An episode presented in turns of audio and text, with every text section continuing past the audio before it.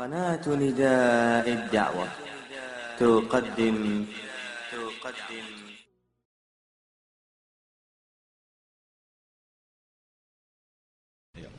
السلام عليكم ورحمة الله وبركاته. بسم الله الرحمن الرحيم. إن الحمد لله نحمده ونستعينه ونستغفره ونعوذ بالله تعالى من شرور أنفسنا وسيئات أعمالنا. من يهده الله فلا مضل له ومن يضلل فلا هادي له وأشهد أن لا إله إلا الله وحده لا شريك له جل عن الشبيه والمثيل والند والكف والنظير وأشهد أن محمدا عبده ورسوله وصفيه وخليله وخيرته من خلقه وأمينه على وحيه أرسله ربه رحمة للعالمين وحجة على العباد أجمعين فهدى الله تعالى به من الضلالة وبصر به من الجهالة وكثر به بعد القلة وأغنى به بعد العيلة ولم به بعد الشتات وأمن به بعد الخوف فصلوات الله وسلامه عليه وعلى آله الطيبين وأصحابه الغر الميامين ما اتصلت عين بنظر ووعت أذن بخبر وسلم تسليما كثيرا. أما بعد أيها الإخوة والأخوات نحمد الله جل وعلا الذي يسر هذا اللقاء معكم في بيت من بيوت الله. وأسأل الله جل وعلا أن يجعلنا في هذا المجلس المبارك وفي هذا البيت المبارك وقد اجتمعنا نتلو كتاب الله ونتدارسه بيننا أسأل الله جل وعلا أن يجعلنا جميعا ممن تحفهم الملائكة وتغشاهم الرحمة ويذكرهم الله تعالى في من عنده. وأسأل الله جل وعلا أن يجعل جائزتنا عند تفرقنا أن يقال لنا جميعا قوموا مغفورا لكم وما ذلك على الله تعالى بعزيز. أيها الأحبة الكرام إن الكلام عن سير الأنبياء أمر أمر الله تعالى به في كتابه. وقص الله تعالى علينا من قصص الأنبياء السابقين ما فيه عبرة وعظة. لما سأل أبو ذر نبينا صلى الله عليه وآله وسلم قال له يا رسول الله كم عدد الرسل؟ فقال عليه الصلاة والسلام هم مئة وأربعة وعشرون ألفا جما غفيرا. هؤلاء المئة وأربعة وعشرون ألفا لم يذكر الله تعالى لنا في القرآن إلا أسماء خمسة وعشرين نبيا فقط. وهؤلاء الخمسة وعشرون نبيا أيضا لم يفصل الله تعالى لنا قصصهم. بعضهم نعرف اسمه ولا نعرف قصته. الياسين ذو الكفل اليسع نعرف أسماءهم لكن لا ندري عن قصصهم. وبعضهم ذكر الله تعالى شيئا من قصصهم. فهود وصالح وشعيب ولوط عليهم الصلاة والسلام ذكر الله تعالى شيئا من قصصهم لكن لم يفصلها لنا. بعض هؤلاء الأنبياء فصل الله تعالى قصته في القرآن تفصيلا.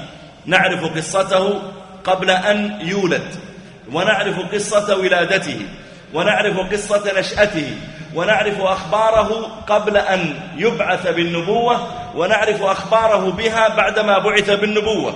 بل نعرف أيضا قصة زواجه كيف تزوج وكيف, تعرف على الأسرة التي تزوج ابنتهم. ونعرف أيضا معجزاته ونعرف أخباره وعجائبه مع قومه حتى ذكره الله تعالى في القرآن. أكثر من مئة وثلاثة وثمانين مرة.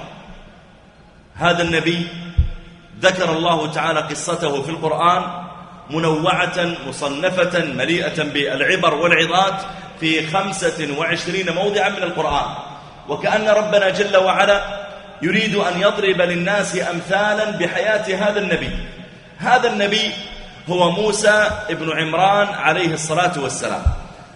موسى عليه السلام ذكر الله جل وعلا قصته وكيف نشأ في بيت فرعون.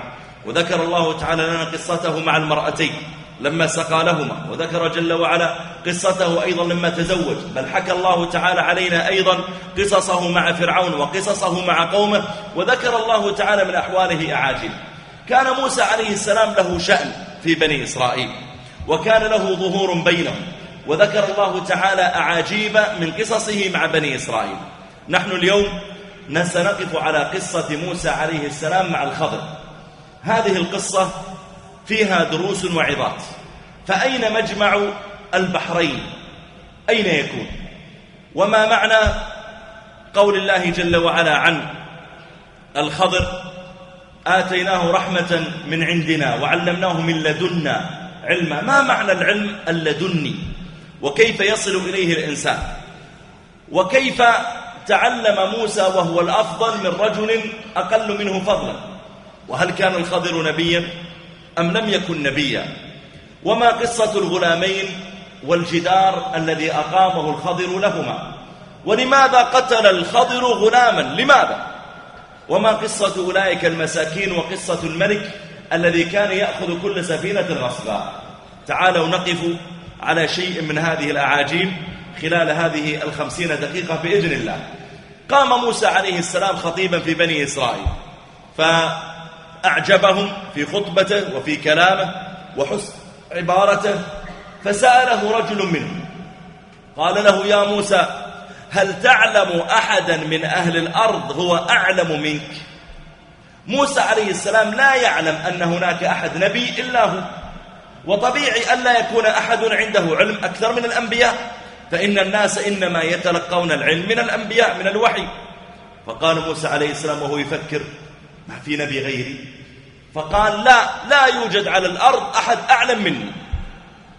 فلامه الله عز وجل إذ لم يرد العلم إليه. يعني المفروض أنه قال ما أعلم أحد لكن الله أعلم. لكن هو جزم بذلك. فأوحى الله تعالى إليه أن يا موسى إن عبدا من عبادنا هو أعلم منك.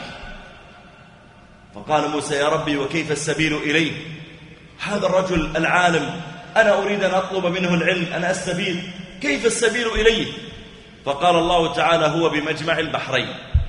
واختلف أهل العلم. هل مجمع البحرين هو عند التقاء النيل الأزرق بالنيل الأبيض؟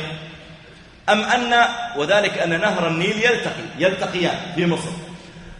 أم أن مجمع البحرين هو في أعلى البحر الأحمر؟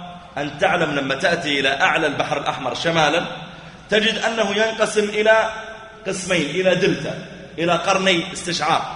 فيذهب أحدهما يمينا ويذهب الآخر يسارا. الذي على اليسار هو في مصر واليمين العقبة. فجهة الأردن فمجمع البحرين لما يأتي البحر هذا نازل والبحر هذا نازل ويلتقيان ثم يتكون البحر الأحمر. قالوا هذا هو مجمع البحرين هذا هو الموضع. قال الله تعالى له هذا الرجل في مجمع البحرين. طيب يا ربي كيف أصل إليه مجمع البحرين هذا شاطئ طويل جدا. أنا كيف أجلس أمشي على مجمع البحرين كله؟ فأوحى الله تعالى إليه بطريقة يستطيع أن يعرف بها موضع ذلك الرجل. قال له خذ حوتا في مكتل. والمكتل هو شيء يصنعونه لحمل الطعام مثل السلة. خذ حوتا في مكتل. وكانوا هم يتعاملون مع الحيتان مع السمك إذا أرادوا أن يسافروا بطريقة تحفظها من التعفن. السمك لو تأخذه ولذلك قال الله جل وعلا لحما طريا. قالوا سمى الله تعالى السمك لحما طريا. تستخرجون منه لحما طريا. قالوا لأنه سريع الفساد. ولذلك إذا طول السمك ما وضع في الثلاجة أو برد بأي طريقة أو صنع به طريقة تحفظ تجد أنه يفسد وتخرج منه رائحة كريهة ويعفن. فكان عندهم طرق لحفظ السمك.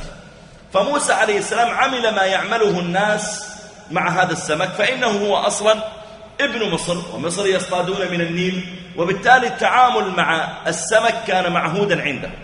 فأخذ هذا السمك حوت صغير يعني سمكة وضعها في هذه السلة ثم إنه بعد ذلك وضع متاعهم معه وركبوا دوابهم ومضى ومعه يوشع.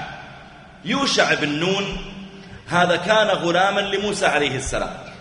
وأيضا هو الذي فتح الله تعالى على يده بيت المقدس وذلك أن موسى عليه السلام في عصره قال لقومه ادخلوا الأرض المقدسة التي كتب الله لكم. قوموا أقودكم نفتح فلسطين نخرج منها من من كانوا أعداء لله وأعداء لرسله. قالوا يا موسى إن فيها قوما جبارين وإنا لن ندخلها. فجعل موسى عليه السلام يتناقش معهم يحاول أن يقنعهم حتى قال الله جل وعلا لما قالوا هم اذهب أنت وربك فقاتلا إنها هنا قاعدون. قال ربي إني لا أملك إلا نفسي وأخي فافرق بيننا وبين القوم الفاسقين. قال الله فإنها محرمة عليهم أربعين سنة يتيهون في الأرض فلا تأس على القوم الظالمين. وفعلا موسى عليه السلام دخل مع قومه في التيه.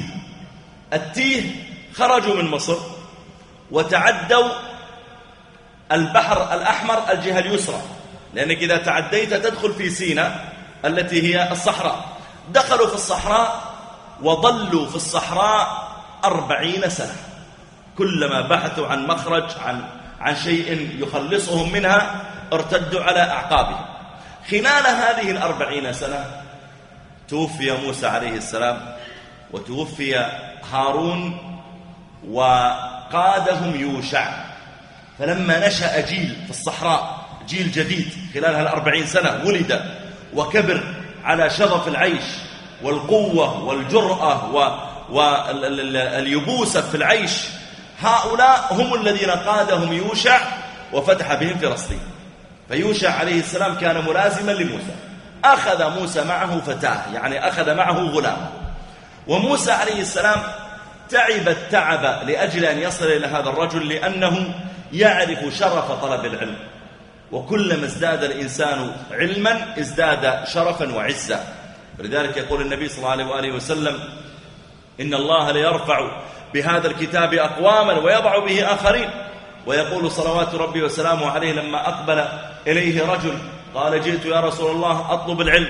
قال آه الله ما جاء بك إلا هذا. قال الله. فقال عليه الصلاة والسلام إن الملائكة لتضع أجنحتها لطالب العلم رضا بما يصنع.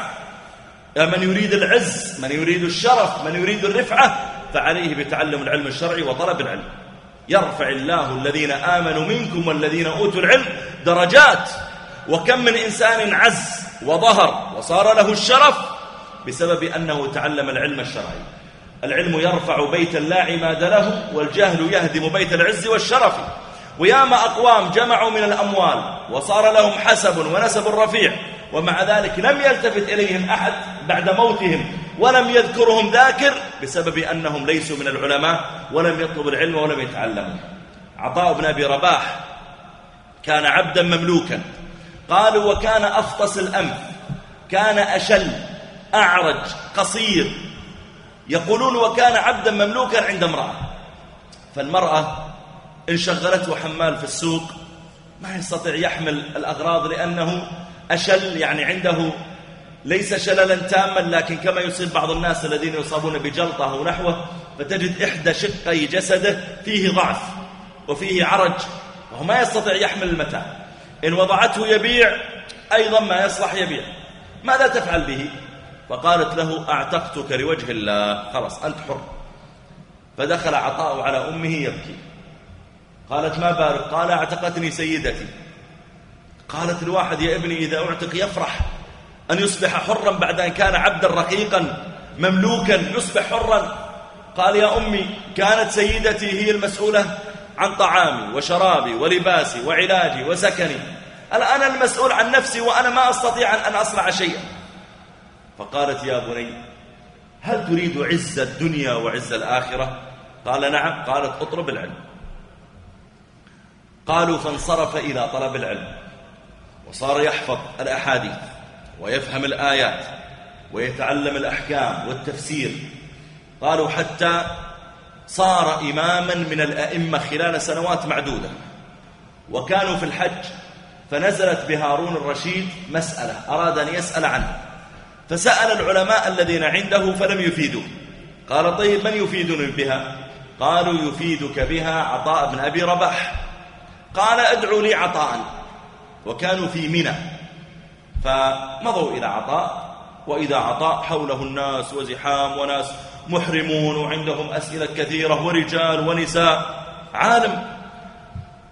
قالوا له يا إمام يا عطاء الخليفة يريدك. قال ماذا يريد بي؟ قال يريد أن يسألك مسألة. قال وهؤلاء يسألون. أترك كل هالأمة وأذهب وأجلس عشان سؤال شخص واحد وهؤلاء أتركهم هؤلاء يسألون. قالوا إنما هو الخليفة. قال ما دام أنها مسألة شرعية فالعلم يؤتى ولا يأتي. مضوا إلى الخليفة وقالوا له والله يقول لك العلم يؤتى ولا يأتي. رفض أن يأتي. فقام الخليفة ومعه ابناه الأمين والمأمون. ومضى فلما أقبل ورآه الناس تفرقوا عنه. فلما وقف بين يدي عطاء نظر إليه قال مرحبا بك أيها الأمير. قال عندي مسألة. قال قف في الصف مع الناس. قال أنا أقف. قال قف في الصف ولا ما أجاب فرجع ووقف بالصف حتى انتهى الناس الذين أمامه كلهم سألوا. فلما انتهوا من مسائلهم ووقف أمامه الخليفة سأله فأجابه مباشرة على سؤاله. والعلماء هناك قد تحيروا. فلما سمع الخليفة الجواب واطمأن تولى ومضى والتفت إلى ولديه وقال لهما يا بني اطلبا العلم فوالله ما رأيت نفسي في حياتي ما رأيت نفسي في حياتي أنا في موطن أذل وأحقر مني مما كنت بين يدي. هذا العبد. نقول ما في أحد ذلني إلا هالرجل لما احتجت إلى شيء لم أجده عند غيره. العلم عز وشرف ورفعة. وكم من إنسان اعتز واعتز قومه بسبب أنه طلب العلم وتعلم. ولذلك موسى عليه السلام لما قال الله تعالى له إن رجلا في مجمع البحرين أعلم منك ما قال موسى الحمد لله أنا على خير أنا نبي ويأتيني الوحي من السماء وعندي معلومات كافية وها أنا مع بني إسرائيل منذ سنين ولم أحتج إلى أن أسأل أحدا إلا ما يأتي من وحي ربي. الله يوفقه عنده علم الله ينفع بعلمه وينفعني بعلمي لا قال يا رب يريد أني أصل إليه أنا أريد أن أتعلم منه. دلني عليه يا رب. فقال الله جل وعلا له هو بمجمع البحرين وأعطاه الله تعالى هذه العلامة. خذ الحوت ضعه في مكتل فإذا فقدت الحوت الحوت ميت. فإذا فقدت الحوت من المكتل اعلم أن الموضع الذي فقدت فيه الحوت هنا يوجد الرجل العالم. أخذ موسى المكتل عليه السلام ووضع فيه هذا الحوت وضعوا متاعهم وركبوا دوابهم ومضى هو ويوشع يضربان الفيافي حتى وصل إلى الموضع مجمع البحرين وجعل يمشيان يمشيان. يقول الله جل وعلا وإذ قال موسى لفتاه فتاه يوشع لا أبرح يعني لا أتوقف ولا, ولا أنقطع أبدا. لا أبرح حتى أبلغ مجمع البحرين أو أمضي حقبا حقبا يعني سنين. يقال حقبة من التاريخ. قالوا الحقبة من التاريخ هي عشر سنوات. نقول لك كم عمرك؟ وأنت عمرك مثلا عشرون سنة فتقول حقبتين. يعني جزئين حقبة عشر سنوات والحقبة الثانية عشر سنوات. فموسى عليه السلام يقول والله لن أتوقف أبدا يا يوشع يا أيها الفتى حتى أجد هذا الرجل وأبلغ مجمع البحرين حتى لو أمضي حياتي كلها وأنا أمشي أو أمضي حقبا. قال الله فلما بلغا مجمع بينهما جعل يمشيان وينزلان في كل موطن ويأكلان طعامهما ويتلفتان يمين يسار ينظران في الحوت للحوت في مكانه. حتى إذا بلغ مجمع بينهما لما وصل إلى الموطن الذي قريب منه الخضر فقد الحوت لكنهما لم يعلما. فلما بلغا مجمع بينهما نسيا حوتهما فاتخذ سبيله في البحر سربا. الخضر كان في ذلك الموضع وكان الحوت في مكتل فهما أقبلا إلى صخرة وناما عندها فالحوت بعث الله تعالى فيه الحياة فخرج الحوت انتفض وقفز من المكتل وهم على جانب البحر أصلا على الشاطئ ودخل في الماء واتخذ سبيله في البحر سربا بمعنى أن الموضع الذي وصل إليه الحوت هو الذي فيه الخبر كيف؟ موسى عليه السلام نام عند صخرة. هو, هو وفتاه والحوت لما قفز مشى على الشاطئ مسافة. وصل إلى المسافة التي فيها الخضر وتوقف. وجعل الله تعالى هذا الطريق الذي مشى فيه الحوت جعله سربا أي جعله طريقا مشاهدا بالعين. قالوا إن الحوت لما إن السمكة لما مشت كانت تشق الماء فجعل الله تعالى الماء بقي مشقوقا كما شق الله تعالى البحر لموسى وأمسك الماء يمينا ويسارا لأجل أن يعرف موسى أين مضى الحوت. جعل الله تعالى المكان هذا سرب يعني مثل الموضع الجدول الذي يسير فيه الماء الشيء الواضح. الماء لما مشى الحوت لم يرجع إلى بعض صار فيه مثل الخط. سرب حتى يعرف موسى إذا جاء أين ذهب الحوت. قال الله فلما جاوز قال لفتاه آتنا غداءنا لقد لقينا من سفرنا هذا نصبا. قال لفتاه نحن تعبنا ولا وجدنا هذا الخبر. طيب آتنا غداءنا لقد لقينا من س... نحن تعبنا لقينا نصبا يعني لقينا تعبا جاء الفتى ليخرج الطعام. يخرج الخبز يخرج. فلما نظر في المكتل وإذا الحوت غير موجود قال أرأيت إذ أوينا إلى الصخرة؟ فإني نسيت الحوت وما أنسانيه إلا الشيطان أن أذكره واتخذ سبيله في البحر عجبا. كيف عرف الفتى أن الحوت اتخذ سبيله في البحر؟ قالوا لأن الفتى كانوا إذا نزلوا أنزل المتاع ووضع الطعام وأكلوا ثم جمع المتاع. فهو قبل أن يمشي ينظر فيما حوله لا يكون نسي شيء. نسي إناء نسي كأس نسي ثوبا.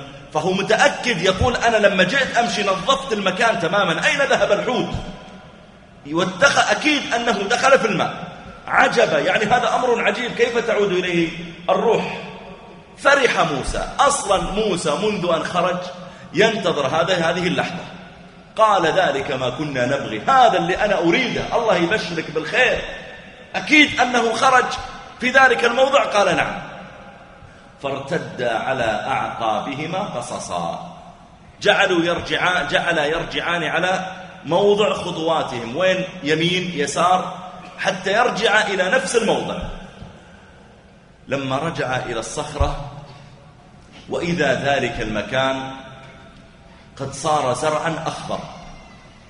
فتعجب موسى وجعل يتتبع مشي وسير الحوت حتى وصل إلى الموضع وإذا كله فعلا أخضر زرع فتعجب. وإذا به يجد رجلا مضطجعا على الأرض وقد تغطى بلحافه. فجعل موسى ينتظر عند هذا الرجل. ما يدري هو هذا اللي أمرني الله به أم لا. جعل ينتظر. فاستيقظ الرجل. وإذا هو الخضر. والخضر أيها الأفاضل اختلف أهل العلم منه. عنه هل هو نبي أم ليس نبيا. فمن قال إنه نبي قال إنه قال في آخر القصة وما فعلته عن أمري. معناه من أمر الله. ثم إنه فعل أشياء لا يمكن تعرف إلا بالوحي. يعني لما يقتل الغلام ثم يقول قتلته لأنه لو كبر سيرهق أبويه طغيانا وكفرا. هذا ما يفعله أي إنسان إلا بوحي مؤكد من رب العالمين. والصحيح أن الخضر نبي من الأنبياء وأن الخضر ليس على الأرض اليوم لا يعيش اليوم. بعض الناس يقول والله فلان رأى الخضر في الصحراء فلان دعا الله وجاءه الخضر هذا غير صحيح. الخضر عاش كما عاش غيره في عهد موسى ومات عليه السلام. ولا ولا يجوز أن يقول الإنسان والله ولا يزال حيا وفلان دعا وجاءه أو نحو ذلك. موسى جاء وإذا هذا الرجل وقد سمي بالخضر قالوا لأنه إذا جلس في مكان انقلب أخضر كرامة ومعجزة من الله له. كما أن نبينا صلى الله عليه وآله وسلم مثلا وضع يده في الماء وضع يده في الإناء والإناء فيه ماء قليل في الحديبية كما في الصحيح من حديث جابر ثم انطلق الماء انبعث نبع الماء بين أصابعه. معجزة.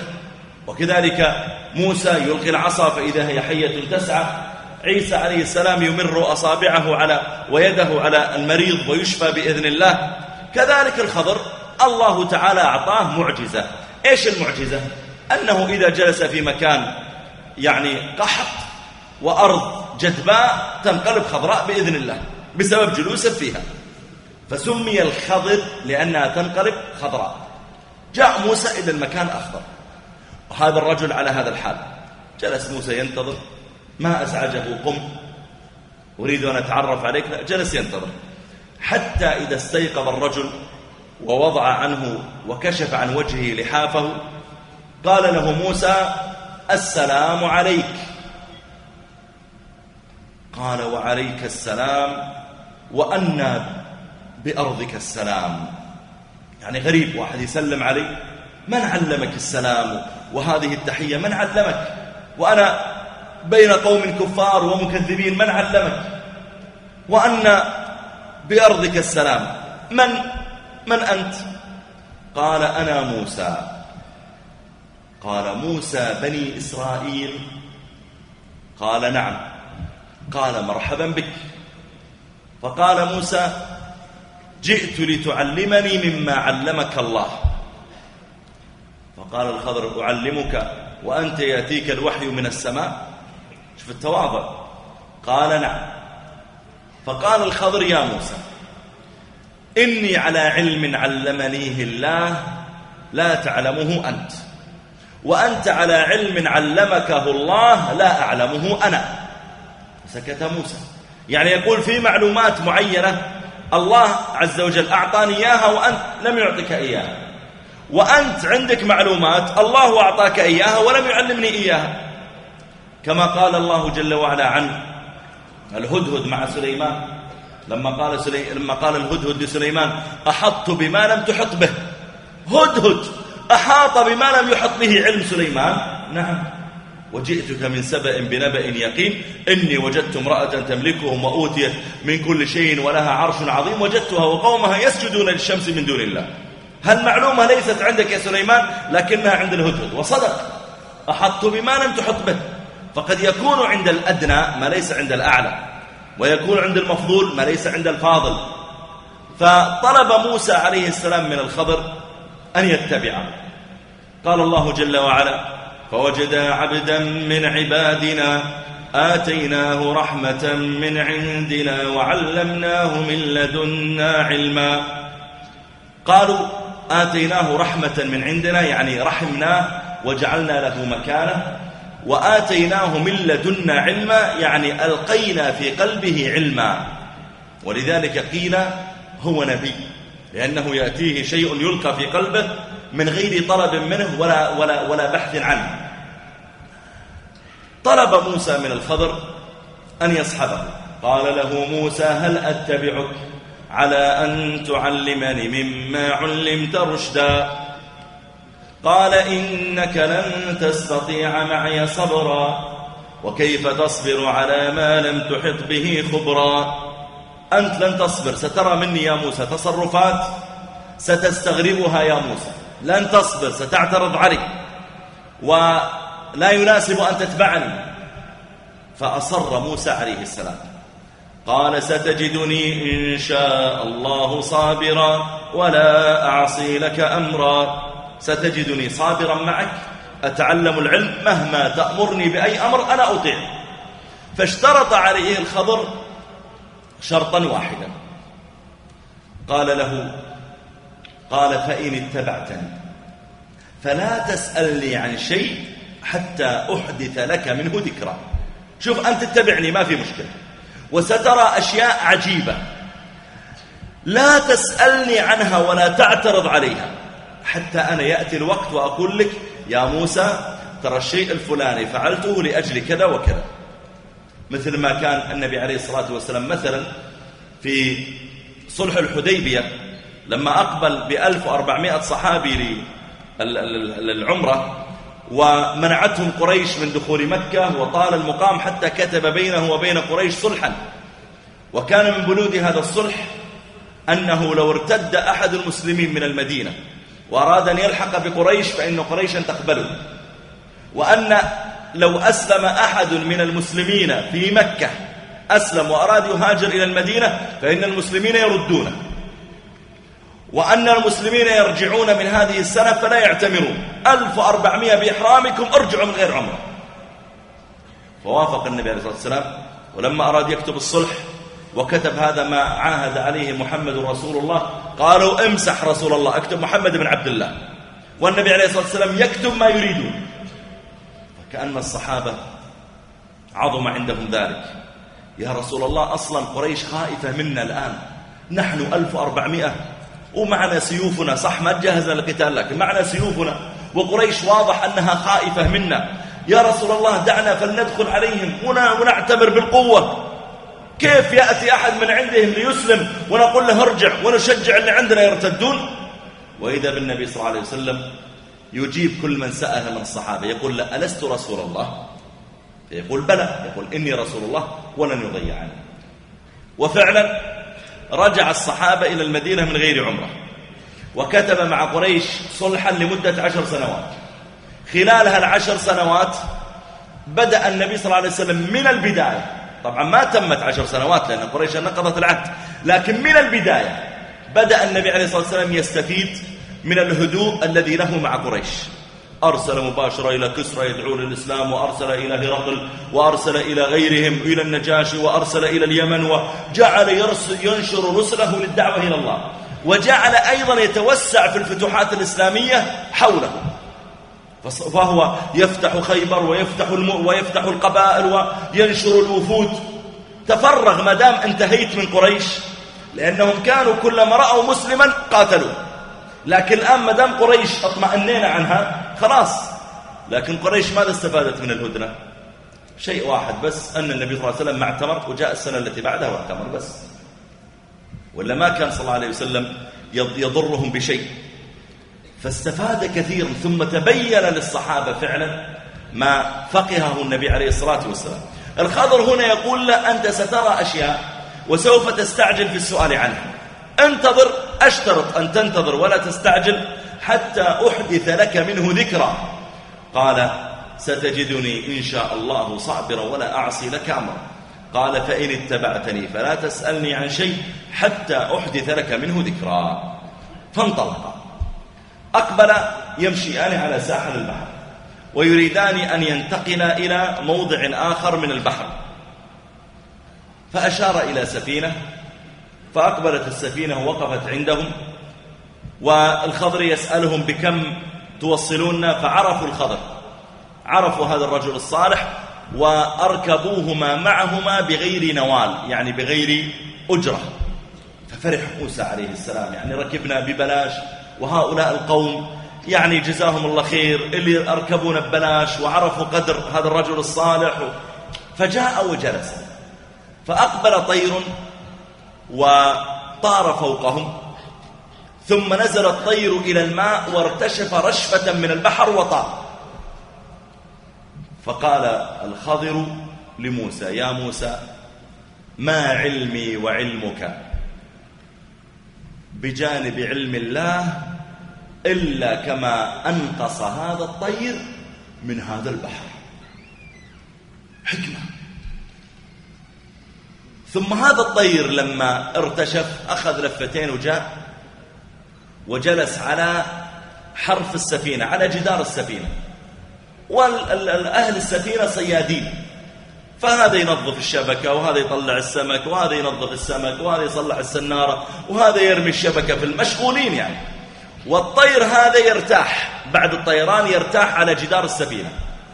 فلما ارتاح الطير وحس إنه خلاص ريح غرد وأحيانا التغريد يجيب لك مشاكل.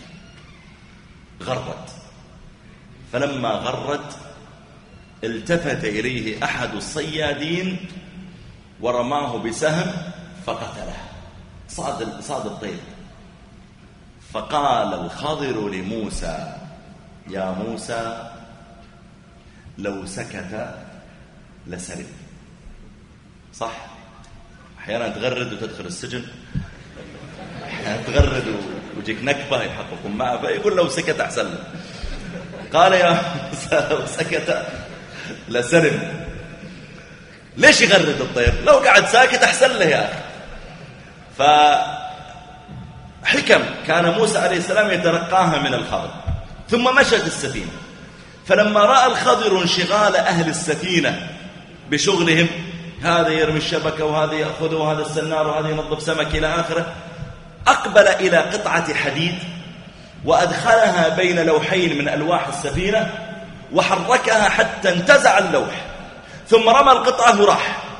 فجعل الماء ينبع يدخل عليهم. فرآه أحد الصيادين رأى الماء وأخذ يصيح. وأقبلوا يصلحون. موسى عليه السلام لما رأى الحركة ليش ليش تخرب سفينتهم قال أخرقتها لتغرق أهلها. فانطلق حتى إذا ركب في السفينة خرقها. قال أخرقتها لتغرق أهلها. لقد جئت شيئا إمرا. ليش تخرب سفينتهم؟ والعجيب أن موسى عليه السلام لم يقل أخرقتها لتغرقنا. لا هو لما رأها الضعفاء والمساكين هذا عنده زوجة وأطفال وهذا عنده بنت مريضة وهذا عنده عليه دين. ليش تغرقهم؟ ماذا فعلوا؟ وموسى عليه السلام كان من أهم ما يتميز به في حياته حب الخير للناس بشكل كبير جدا. وذلك واضح في كل ما حكاه الله تعالى عنه. بل إن موسى عليه السلام له على أمتنا إحسان لا ننساه إلى يوم القيامة. لما عرج بنبينا صلى الله عليه وسلم إلى السماء ثم فرضت الصلاة خمسين صلاة وكان النبي عليه الصلاة والسلام يمر في كل سماء بالأنبياء. فيقول له جبريل سلم على يحيى سلم على عيسى هذا أبوك إبراهيم سلم عليه فمر بموسى في السماء السادسة. فقال السلام عليك. فقال وعليكم السلام من؟ فقال جبريل هذا محمد صلى الله عليه وسلم. فقال موسى أو قد أوحي إليه؟ قال نعم. قال مرحبا بالنبي الصالح والأخ الصالح. ثم مضى صلى الله عليه وسلم فبكى موسى. فقيل له لم تبكي؟ قال أبكي لأن غلاما بعث بعدي يدخل الجنة من أمته أكثر مما يدخلها من أمتي. غلام يعني أن سنه قصير بالمقارنة بأسناننا. هم كانوا يعيشون ألف سنة ألفين سنة والنبي صلى الله عليه وسلم يعيش 63 سنة. فموسى يقول هذا صغير بالنسبة إلينا. ويدخل الجنة من أمته أكثر مما يدخلها من أمتي ومع ذلك لما عرج بالنبي صلى الله عليه وسلم إلى السماء السابعة وأمره الله بخمسين صلاة ومر بموسى قال له موسى كم فرض عليك ربك؟ قال فرض علي خمسين صلاة في اليوم والليلة. قال لا ارجع إلى ربك فاسأله التخفيف لأمتك. إن أمتك لا تطيق ذلك. لقد جربت الناس قبلك وبلوت بني إسرائيل أشد البلاء. ارجع ارجع. شوف الحب للخير. ما قال موسى في, في نفسه مثلا والله هؤلاء ليسوا أمتي. يفرض عليهم خمسين صلاة أو يفرض عليهم مئة صلاة هؤلاء ليسوا أمتي. يدخلون النار يدخلون الجنة. هذا إيش علاقتي أنا في الموضوع؟ لا كان موسى حب الخير والإحسان يجري في دمه. فيعتبر أن تعب أمة محمد صلى الله عليه وسلم هو تعبه هو. حتى خففت إلى خمس صلوات بفضل الله ثم بفضل ما وقع بين رسول الله محمد صلى الله عليه وسلم وبين موسى عليه الصلاة والسلام. وكذلك لما خرج موسى من مصر ومر بالبئر الذي في مدين فوجد, فوجد عندها قوم وجد من دونهم امرأتين تذودان تذودان غنمهم. يعني مجموعة رعاة غنم عند البئر وامرأتان تمسكان الغنم الخاصة بهما حتى ما تختلط بغنم القوم. قام موسى إليهما قال ما خطبكما؟ ليش يا أختي أنت وياها ما تسقون غنمكم؟ واضح أن الغنم عطشانة ليش ما تسقونها؟ قالتا لا نسقي حتى ما نقرب من الماء حتى يصدر يصدر يعني يبتعد. ولذلك اليوم يسمى الصادر والوارد حتى يصدر الرعاة الرعاة وأبونا شيخ كبير. أبونا كبير في السن ما يقدر يرعى الغنم ويزاحم ما في إلا أنا وأختي. لم تطلبا منه مساعدة ولم تقل تقول له طيب ممكن تساعدنا؟ جزاك الله خير. شوف قومنا ما ساعدونا. وهو متعب. قال الله فسقى لهما. ما شاور ولا سأل ولا قال تبغى مساعدة. ثم لما سقى ما جاء وقال أنا عطشان وجاء أعطوني حليب أعطوني شيء معكم تمر معكم أي. لا. ثم تولى إلى الظل فقال ربي إني لما أنزلت إلي من خير فقير. أنا أريد الإحسان والفضل والكرم والمكافأة منك يا ربي وليس من الخلق. ولذلك موسى لما رأى الماء ينبع رحمهم قال أخرقتها لتغرق أهلها لقد جئت شيئا إمرا يعني خطأ كبيرا. طبعا يتكلم مع الخضر وأولئك يصلحون سفينتهم. قال ألم أقل إنك لن تستطيع معي صبرا؟ أنا ما قلت لك لا تسألني حتى أحدث لك ذكرا. أنا ما قلت لك إنك لن تصبر معي يا موسى. قال لا تؤاخذني بما نسيت ولا ترهقني من أمري. عسرا والله أنا نسيت. لا تؤاخذ فانطلقا. نزل من السفينة ودخل مدينة وإذا فيها صبيان يلعبون. فأقبل الخضر إلى غلام منهم وصد به في مكان وقتله. قال الله حتى إذا لقيا غلاما فقتله. لما رأى موسى المنظر قال أقتلت نفسا زكية. تقتل طفل بغير نفس. يعني وهو لم يفعل شيئا. لو كان هو قاتل ممكن نقول تقتص منه. لكن الطفل قاعد يلعب تقتله. لقد جئت شيئا نكرا. أنت جبت شيء عظيم. هذه أعظم من خرق السفينة. قال ألم أقل إنك لن تستطيع معي صبرا؟ أنا ما قلت إنك لن تصبر معي يا موسى. قال إن سألتك عن شيء بعدها فلا تصاحبني. أنا, أنا حاولت أمسك نفسي المرة الأولى فلما رأيت الماء خرب عليهم السفينة تكلمت وأنت سكت عني وأمضيتها لي. ثم الآن اعترضت عليك مرة أخرى وأنا اللي قدمت عليك حتى أتعلم منك وأعترض. والمرة هذه أيضا سأمحني لكن لك عهد. قال إن سألتك عن شيء بعدها فلا تصاحبني.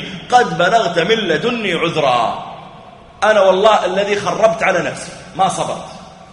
قال الله فانطلقا حتى إذا أتيا أهل قرية دخل إلى مكان ولم يكن معهما طعام. استطعما أهلها. قالوا ما عندكم ضيافة للضيوف؟ ما عندكم يعني استقبال للضيوف الأغراب يعني وضيافة المعهودة التي توضع للضيف فأبوا أن يضيفوهما.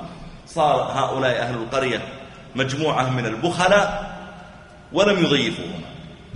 والبخل من أقبح الصفات التي تكون بالناس. ولذلك مدح الله تعالى أنبياءه وذكر قصص كرمهم. يجود بالنفس إن ظن الجبان بها والجود بالنفس أعلى غاية الجود. إبراهيم عليه السلام يدخل عليه الملائكة في صورة رجال ما يدري أنهم ملائكة. يأتي بعجل يذبح لهم عجل على طول. تفضلوا. هذا هذا غداكم أو عشاكم. ونبينا صلى الله عليه وآله وسلم أيضا كان يصنع ذلك وكان يربي أهله عليه. أقبلت امرأة مسكينة إلى عائشة معها ابنتان لها. قالت يا أم المؤمنين والله ما أكلت أنا ولا ابنتاي شيئا منذ ثلاث. فدخلت عائشة وبحثت في البيت فلم تجد إلا ثلاث تمرات. ما في أكل. وخرجت وأعطتها كل الأكل اللي موجود في البيت طلعت به للمرأة.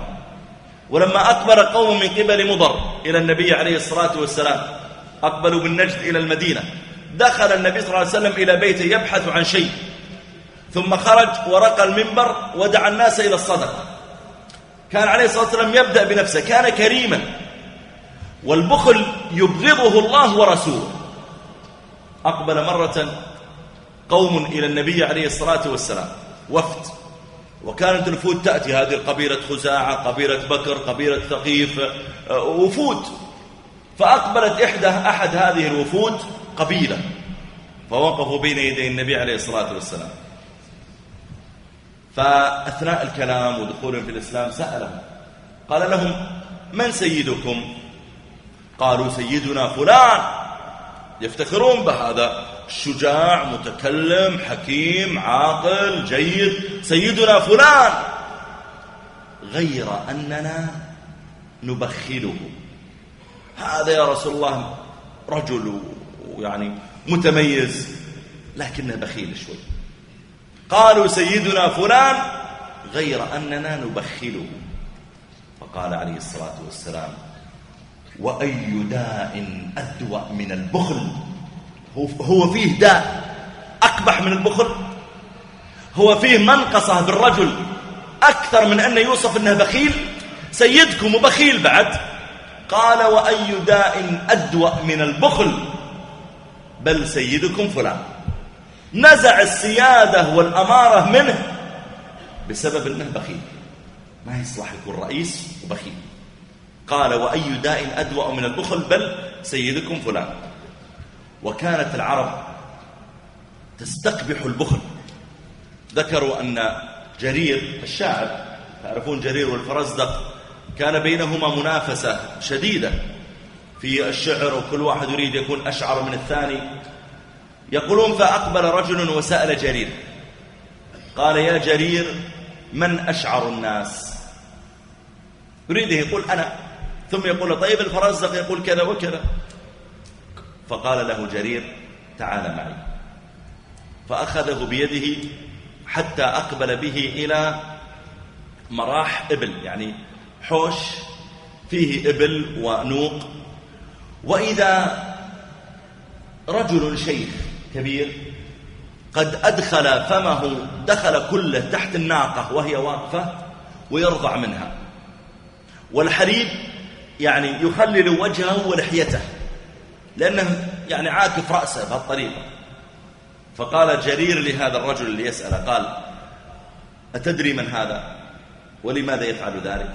قال لما يعني ليش ما يحلب مثل الناس؟ ليش ما يحلب مثل الناس في إناء ويشرب؟ ليش يرضع من الناقة؟ أتدري لماذا يرضع من الناقة؟ قال لما؟ قال من شدة بخله. يخاف أن يضع الإناء ويحلب فيسمع بعض من حوله صوت الحليب ويأتي ويقول أعطني. فمن شدة البخل يرضع من الناقة. ثم قال جرير وهو أبي. فأشعر الناس من مدح هذا الرجل حتى ظن الناس أنه أكرم الخلق. يقول أنا من شدة ما أمدح أبي وأكذب بالشعر شوف قدرتي على الشعر وتركيب المعاني حتى ظن الناس أن أبي أكرم واحد في الدنيا. وهو في الحقيقة أبخل واحد اللي تشوفه هذا حقيقة مشكلة بخل. نذكر قبل فترة دخلت في حل مشكلة بين رجل وامرأته وكانت المرأة يعني قد أرسلت رسالة تشتكي منه وتقول يا شيخ قتلني بخله. تقول تخيل البيت ما في شيء يؤكل. تقول وأحيانا يأتي مثلا ب يشتري يدخل البقالة يشتري تفاحة. بس تفاحة واحدة. ما هو بكيلو تفاحة. وحطها في باغة ويربط عليها. تقول ويجي يحطها في الثلاجة وهو طالع يقول انتبه للأغراض اللي في الثلاجة. والله العظيم ما في إلا تفاحة في باغة تقول ومرة ما في البيت أكل. تقول والله قال لي طيب خليني بحطك عند أهلك. تقول أدري بيحطني عند أهلي عشان آكل. تقول أقسم بالله يا شيخ إنه وقف عند مطعم ونزل. فظننت إنه يعني بيسألهم عندكم قسم عوائل مثلا. ثم يجي ويناديني. تقول جلس يمكن ربع ساعة وطلع علي وأشم فيه رائحة أكل. نزل وتعشى وجاء. وأنا جالسة في السيارة. حتى يوفر مثلا 15 ريال قيمة أكلي. بخل فالإنسان طبعا يسوءه أن يوصف بالبخل. ولذلك الخضر لما مر بهؤلاء وإذا قوم بخلاء يقبل إليكم هؤلاء ولا, ولا, ولا, ولا تكرمونهم يقبل لكم الرجل الصالح والعجيب. سبحان الله ربما كان أصحاب السفينة أشد فقرا من أصحاب القرية.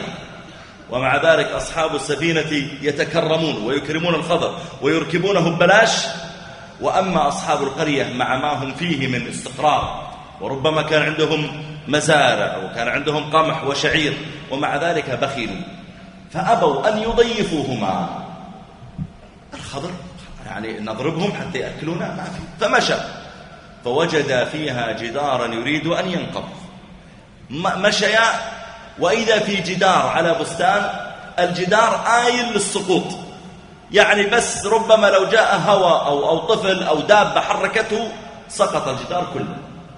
وهم كانوا يصنعون الجدران ويبنونها من الطين ونحوه. فوجد فيها جدارا يريد أن ينقض فأقامه. جاء الخضر وأخذ طين وماء وصار يخلط ويصلح ويأخذ منها الطين ويضع منها الناحية ومن هالناحية ويضع من هنا مثلا آه، خشب ومن هنا كذا حتى أعطى الجدار زيادة مثلا تحمل وزيادة قوة تكفيه مثلا عشر سنوات عشرين سنة. حتى لو جاء مطر جاء هواء خلاص الجدار الآن صار أقوى. فأقام. موسى واقف. الحين هؤلاء لا أطعمونا ولا سقونا. ولا أعطونا أي شيء بخلا. وهذا الجدار أكيد أنه لواحد من هؤلاء. ما هو في داخل قريته وأنت تشتغل ببلاش يا خضر. ما دامهم بخلا ولا أعطونا شيئا. على الأقل قل أعطونا أجرة. أنا بصلح لكم الجدار بقبضة تمر تشتغل ببلاش يا خضر. وإحنا جوعة. قال لو شئت لاتخذت عليه أجرا. ليش تشتغل ببلاش؟ ما دام أنت مشتغل مشتغل. يا أخي خذ منهم حساب. قل لهم سأصلح هذا الجدار بكذا من المال من الطعام. لو شئت لاتخذت عليه أجرا. التفت الخضر على موسى والطين في يده. قال هذا فراق بيني وبينك. أليس أنت؟ قلت إن سألتك عن شيء بعدها فلا تصاحبني. الآن سألتني عن شيء. ليش ما تأخذ فلوس؟ خلاص هذا فراق بيني وبينك.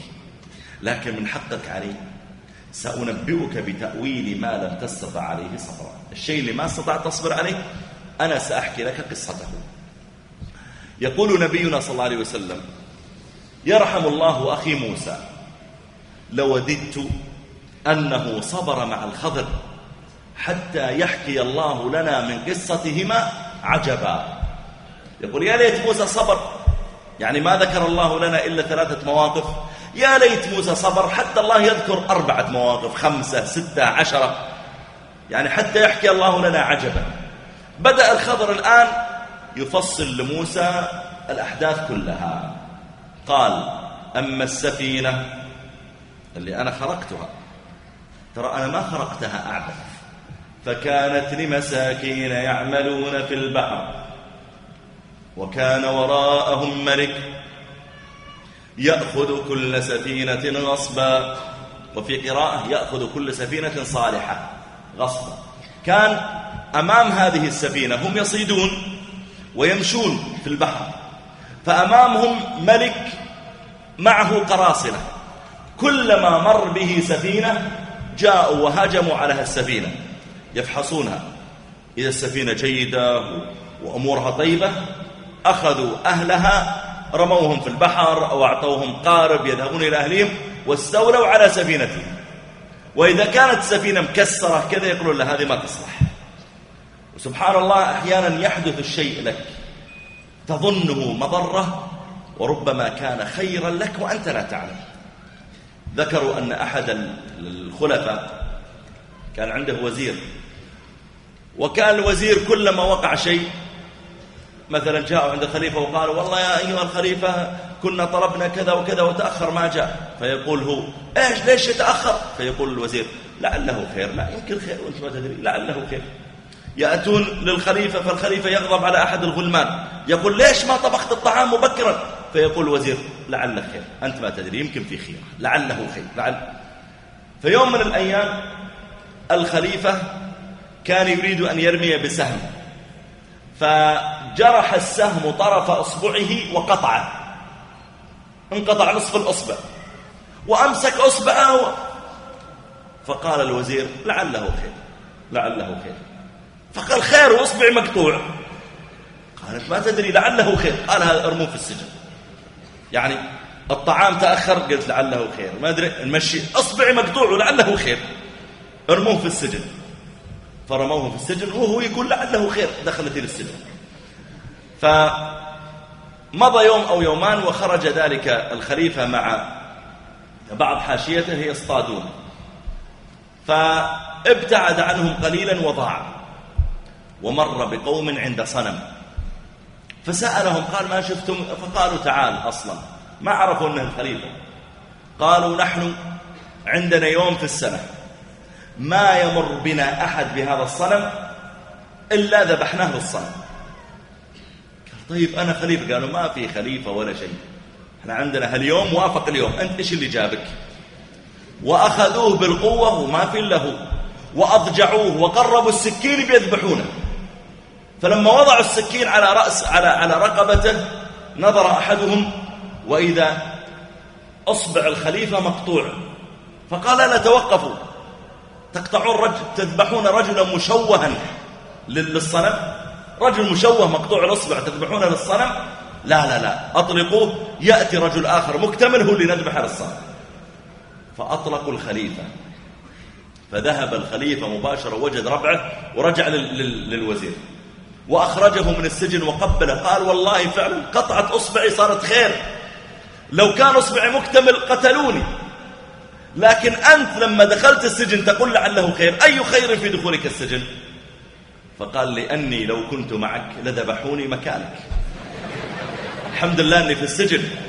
جد لأنه ما دام أنا مقطوع قالوا جيبوا الثاني مكان. الحمد لله أنك سجنتني جزاك الله خير. فالمقصود أنه ربما الإنسان يكره الشيء ويجعل الله تعالى فيه خيرا.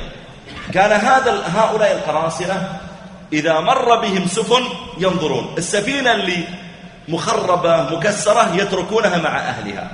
فالخضر رأى سفينتهم صالحة أراد أن يحدث بها شيئا يصرف عنها السرقة. ولذلك قال فكانت لمساكين يعملون في البحر.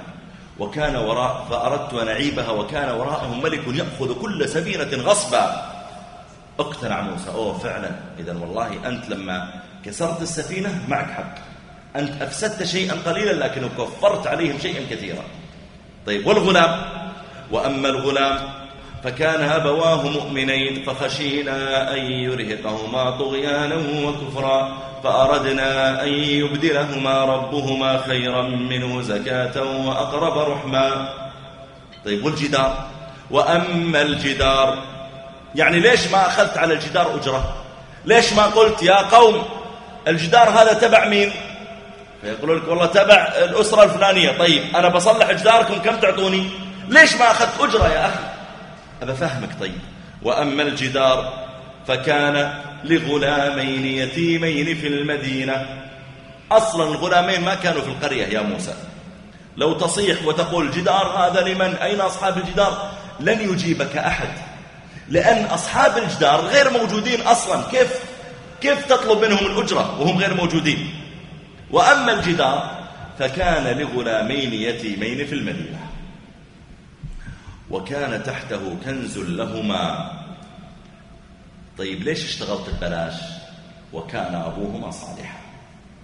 كرامة لأبيهما الميت لأنهم يتيمين. كرامة لأبيهما الميت الله حفظ ذريته. يقول ابن كثير وذكر أن الأب الصالح كان هو الجد السابع. لهما وأن صلاحه لا زال يحفظ الله به ذريته. أليس من دعاء الأنبياء؟ وأصلح لي في ذريتي ليس في أولادي بل في ذريتي كل من يأتي من بعدي. ولذلك يقول له الخضر صلاح الأب صلاح الجد وحسن علاقته برب العالمين وحسن تعبده وتقربه وانكساره حفظ الله تعالى به ذريته. فلو أن الجدار انكسر ثم خرج الكنز من تحت لانتهبه الناس. وضاع حق ال ال اليتيمين المسكينين. لكن أنا جئت وأصلحت هذا الجدار إكراما للأب. ولذلك يا جماعة صلاح الأب هو صلاح لأولاده. صلى مرة حذيفة بن اليمان فأطال الصلاة. فلما انتهى رأى بجانبه رجل ينتظره. ينتظر أنه يخلص. فقال له حذيفة لعله شق عليك طول صلاتي. قال نعم. يعني طولت. طبعا حذيفة ما كان يدري أنه ينتظر. يعني غريب يعني. هذه كلها ركعتين سنة. بعد الصلاة طولت. فقال حذيفة والله إني لا أزيد في صلاتي من أجل ولدي هذا. وأشار إلى أحد عياله جالس. والله أني أزود في صلاتي ودعائي عشان ربي يحفظ لي ذريتي وكان أبوهما صالحا. ولذلك كان بعض السلف إذا أراد أن يخرج في الصباح قالوا كان لهم بنت صالحة توقفه. تقول يا أبتي اتق الله ولا تطعمنا إلا حلالا. فإننا نصبر على حر الجوع ولا نصبر على حر النار. فأنت كلما ازداد صلاحك وقربك من ربك واستغفارك وكثرة ذكرك وابتعادك عن المنكر يجعل الله تعالى بركة ذلك في حياتك بل يجعلها أيضا في في حياة أولادك. ولذلك اليتيمان لم يحفظ الله تعالى لهما دينهما فقط ويجعلهما صالحين مصليين لا بل حتى دنياهما الله حفظها له. ولذلك قال وأما الجدار فكان لغلامين يتيمين في المدينة وكان تحته كنز لهما. الله ما يريد دنياهم تضيع ما يريد أموالهم تضيع. طيب ليش يا ربي حفظت أموالهم؟ وكان أبوهما صالحا. فأراد ربك أن يبلغا أشدهما ويستخرجا كنزهما رحمة من ربك. ذلك تأويل ما لم تسطع عليه صبرا. هذا يا موسى تأويل ما لم تستطع أنت عليه صبرا. أسأل الله سبحانه وتعالى أن ينفعني وإياكم بما سمعنا. أسأل الله أن يجعلنا من أهل القرآن الذين هم أهل الله وخاصته. أسأل الله أن يجعلنا من أهل القرآن الذين هم أهل الله وخاصته. أسأل الله تعالى بمنه وكرمه. أن يجعلنا ممن اجتمعوا في بيت من بيوت الله يتلون كتاب الله ويتدارسونه بينهم. فنزلت عليهم السكينة وغشيتهم الرحمة وحفتهم الملائكة وذكرهم الله في من عنده. وأسأل الله أن يجعل مجلسنا هذا صلاحا لنا في ذرياتنا وبركة لنا في أموالنا وحفظا لنا في صحتنا ومحبة لنا عند ربنا وزيادة لنا في إيماننا. اللهم إن كان مجلسنا هذا في رضاك فاكشف به كربنا وارفع به مصيبتنا وأزل به كربتنا وارفع به درجاتنا وتقبل به حسناتنا وتجاوز عن سيئاتنا وافتح لنا به أبواب الرزق يا رب العالمين. اللهم إنا نسألك أن لا تدع من بيننا ولا من أحبابنا مريضا إلا شفيته. ولا عقيما إلا ذرية صالحة رزقته. ولا تدع من بيننا ولا من أحبابنا من عليه دين إلا يسرت له قضاء دين. ولا من يبحث عن وظيفة وعمل إلا يسرت له ذلك. يا رب العالمين يا حي يا قيوم يا ذا الجلال والإكرام. اللهم اصلح أحوال المسلمين في كل مكان. اللهم اجمع شملهم على الخير والهدى. اللهم احقن دماء إخواننا المسلمين في كل مكان. اللهم احقن دماءهم. اللهم اجمع كلمتهم اللهم انصرهم على من بغى عليهم اللهم من حارب الإسلام وأهله فأرنا فيه عجائب قدرتك. اللهم من حارب الإسلام وأهله فأرنا فيه عجائب قدرتك. يا قوي يا عزيز يا رب العالمين. اللهم واحفظنا في بلادنا المملكة من شر الأشرار. وكيد الفجار وشر ما تعاقب عليه الليل والنهار. يا رب العالمين واجمع شملنا ووحد قلوبنا. يا ذا الجلال والإكرام. يا رب العالمين. اللهم صل وسلم على عبدك ورسولك محمد وعلى آله وصحبه أجمعين.